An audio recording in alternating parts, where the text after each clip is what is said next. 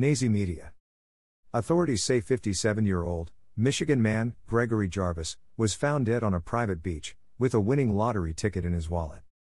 A report by ABC 12 Michigan said Jarvis had won $45,000 playing Michigan's Club Keno game in a bar, before his body washed up on a beach in Huron County, Michigan. Friends say Jarvis had not yet cashed in the winning ticket because of an issue with his Social Security card. Friends say he seemed to be in good spirits the last time they saw him. Friends got worried when Jarvis didn't show up for work. Two days later, the body of Gregory Jarvis was found by a passerby along the beach on Saginaw Bay. Because of the lottery ticket found in Mr. Jarvis' wallet, investigators looked into the possibility of foul play being involved in Jarvis' death, but quickly ruled that out. Greater than we are thinking that he was tying up his boat, slipped and fell, hit his head, and that's where he ended up in the water. No foul play suspected.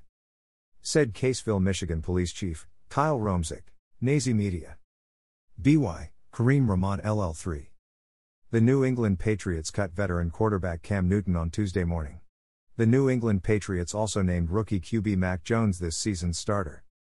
Newton played nine seasons with the Carolina Panthers, before the team that drafted him, released him last season.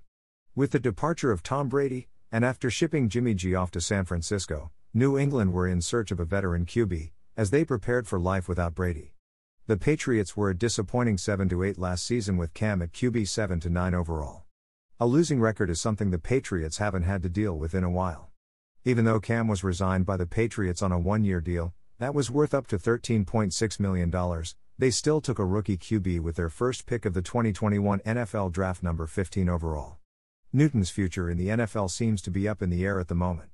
Will any team make him their starting QB this season?